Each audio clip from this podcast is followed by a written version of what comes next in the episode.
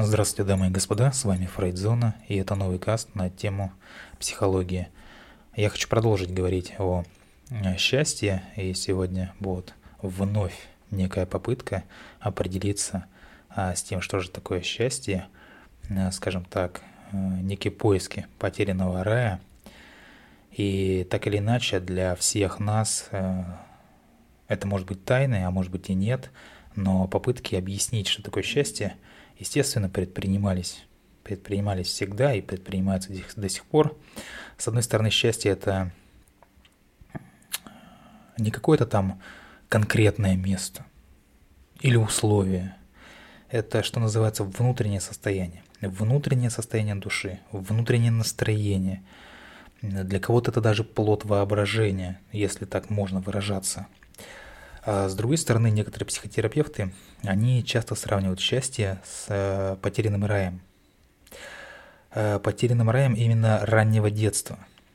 Многие из нас, э, я это частенько встречаю, особенно в последнее время, хотят вернуться в какое-то далекое прошлое, в определенный год, там, в 96-й год, в 2000-й, там, ну, нужно подчеркнуть, у кого какой год был, да, в детстве э, в такое вот состояние незыблемости, когда все просто, все легко, все понятно и доступно, нет никаких проблем. Э, что-то типа третий класс позади, впереди лето, целый, э, целый мир впереди, скажем так, безграничные возможности и так далее. Многие хотят вернуться вот в это состояние именно вот такой вот эйфории, счастья, у кого-то это еще более раннее детство, то есть какие-то смутные воспоминания о полном единении с матерью. То есть э, такие люди, они находят подтверждение своей идеи во взаимодействии, взаимосвязи матерей, детей, матери и ребенка, да, в чувстве блаженства, полного взаимопонимания, которое отражается э, в глазах младенцев, да, когда те, например, прижимаются э, к своей матери – то есть э, терапевты, они обратили внимание на то, что многие из пациентов говорят о попытках вернуть вот то, вот это мимолетное, ускользя, ускользающее чувство таинственного единения, которое когда-то было у них. Это чувство, возвращающееся лишь на какие-то мгновения. И подобное понимание счастья, оно нашло воплощение в какой-то библейской истории об изгнании человека из рая. Именно вот изгнание Адама и Евы, э, кто в теме тут, наверное, знает, о чем я говорю, из Эдемского сада оно дало рождение вопросу о счастье. Но опять же, некоторые терапевты, некоторые психиатры, неврологи смотрят на этот вопрос, э, ну, скажем так, ну, не то чтобы цинично, а поближе к реальности, поближе к физиологии, скажем так. Э, то есть они полагают, что счастье это просто физиология, опять же. То есть некий продукт химических реакций, э, каких-то химических элементов организма, результат работы э, нейромедиаторов, просто медиаторов, да, то есть определенный гомеостаз организма, да, в котором находится определенное количество веществ, каких-то гормонов и так далее. Но вот такой взгляд, он в свое время породил спор о том, а можно ли считать настоящее счастье настоящим счастьем, э, вызванное, ну, которое будет вызвано лекарственными препаратами. Ну, то есть человека накачали какими-то там наркотиками определенными, да, ну или какими-то еще веществами. Нельзя говорить слово наркотики на кастах, естественно. Надо будет зацензурить это все, но я, правда, не умею. А, то есть, если человек испытывает те же ощущения, возникающие благодаря какой-то химической реакции, значит ли это, что это ощущение настоящее? То есть, идентичны ли они настоящему счастью? И сводится ли вообще счастье только к этому, к набору каких-то определенных э, химических реакций и количеству гормонов в организме? Есть это тоже пока что непонятно. Ну, возможно, кому-то и понятно, но я рассуждаю пока что так, что это неизвестно. И должны ли вообще люди здесь остановиться? И если это так, то можно ли вообще создать какую-то таблетку счастья? Принял как бы и ты счастливый. Реально ли это вообще?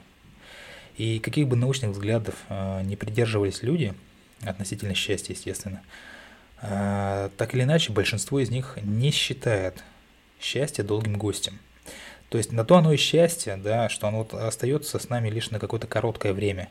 Если, например, э, погрузить человека да, в какой-то счастливый момент и оставить его в нем, то по истечении времени вряд ли этот человек будет ощущать счастье так же, как ну, на, на первых порах. Но об этом еще э, перейдем еще к этому.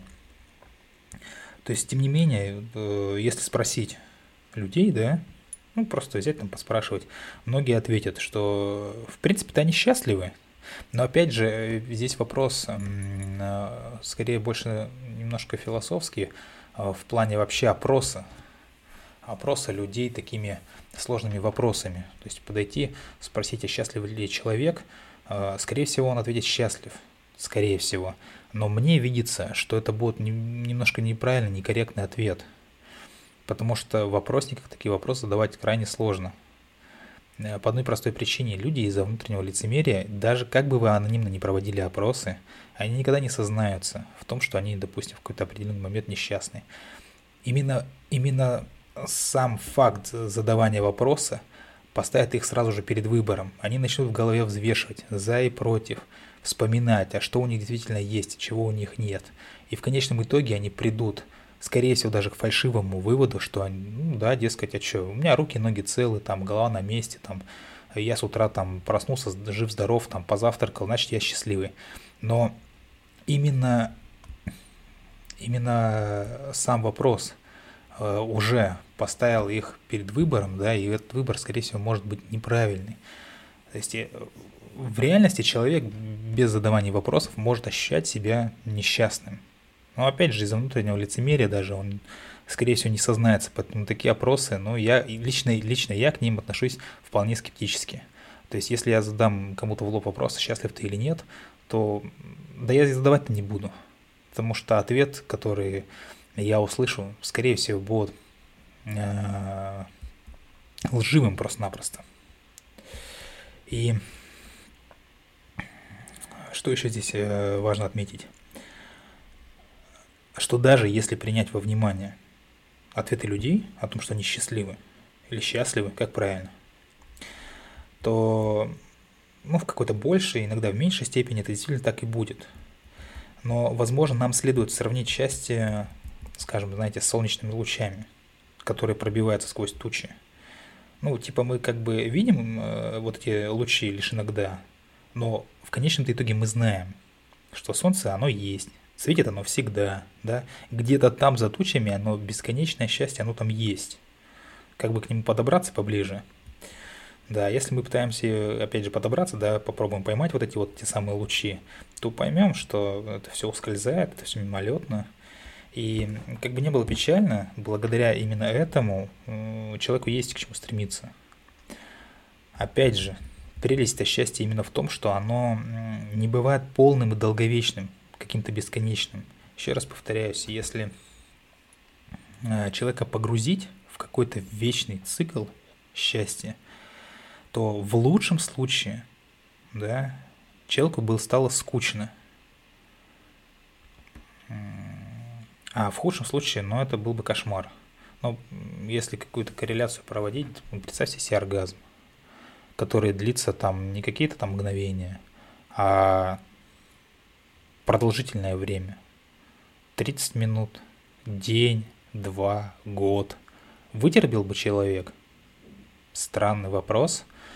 А, но ответ, скорее всего, нет. Но опять же, если бы так сложилась эволюция, да, что а, это было бы вполне именно так сложилось бы, да, что человек там ощущал бы оргазм в течение долгого времени, то, наверное, он бы к нему привык со старта, как говорится, и уже каких-то сложностей, такие вопросы бы не, не, не это самое, э, не возникали бы сложности с такими вопросами.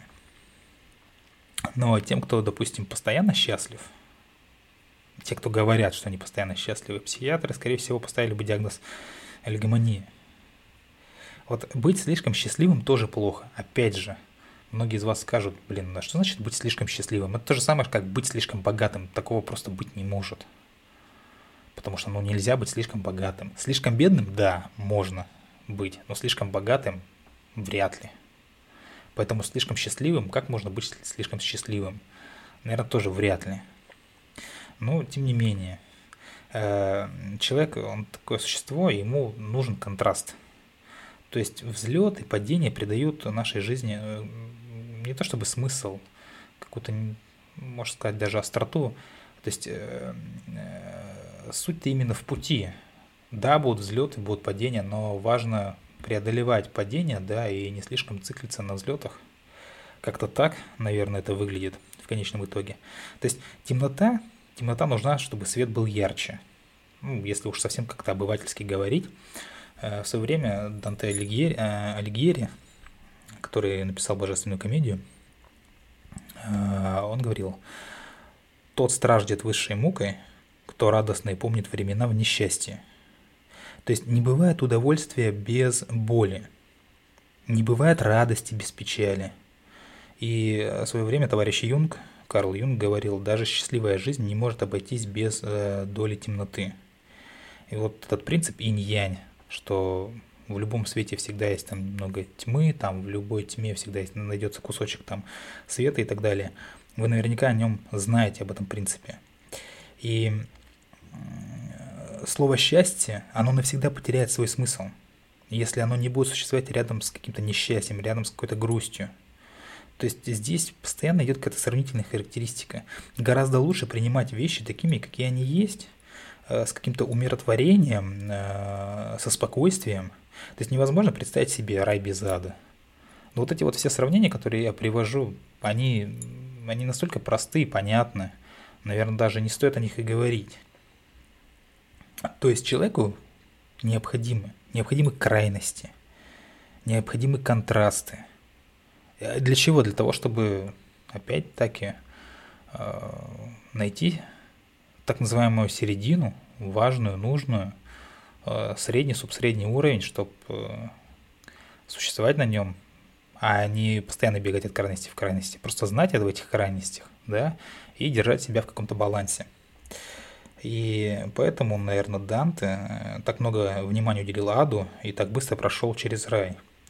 И наверняка вы уже поняли, осознали, и до этого каста вы это знали, что счастье неуловимо и оно недолговечно. Но что еще можно про него сказать? Из чего состоит счастье? Ну, уверенно я сказать не могу. И поскольку для всех э, счастье связано с разными вещами. Для кого-то счастье там поесть раз в день. Высшее счастье. А для тех, у кого нет такой проблемы, да, и у них там переисполнена жизнь какими-то благами, у них там удовлетворены потребности – для них, например, счастье будет там вертолет купить. Но здесь, опять же, проблема субъективного восприятия. Вполне может статься так, что человек, который сегодня поел, он будет внутренне более счастливым себя ощущать, чем, тот, который купил себе новую яхту. То есть это действительно субъективные эмоции. И у каждого из нас есть собственное представление о счастье. Или о том, какое оно должно быть. Некоторые называют счастьем состояние, когда Э, их не обуревает никакие желания, например. То есть это более философский такой вопрос. То есть даже если не все прошлые желания исполнились, э, человек как-то в смирении, в умиротворении находится, ничего не жаждет, да, для него это счастье. Другие считают счастье это эмоции, которые там связаны с определенными моментами. Ну, типа там улыбка любимого, удачный день в школе, первая любовь там или рождение ребенка, встреча с друзьями. Нужно подчеркнуть, у кого что. Э, кто приверженец науки, кто поближе к, как бы, к физиологии, определяет счастье как чувство удовлетворения от жизни в целом, отсутствие отрицательных эмоций или низкий их показатель, отсутствие физической боли, ощущение цели в жизни, ощущение личностного роста.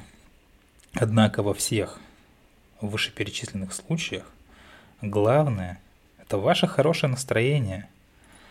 С вами была Фрейдзона. Любите психологию, изучайте психологию, стремитесь к счастью. У каждого оно свое. Всего доброго, до скорых встреч.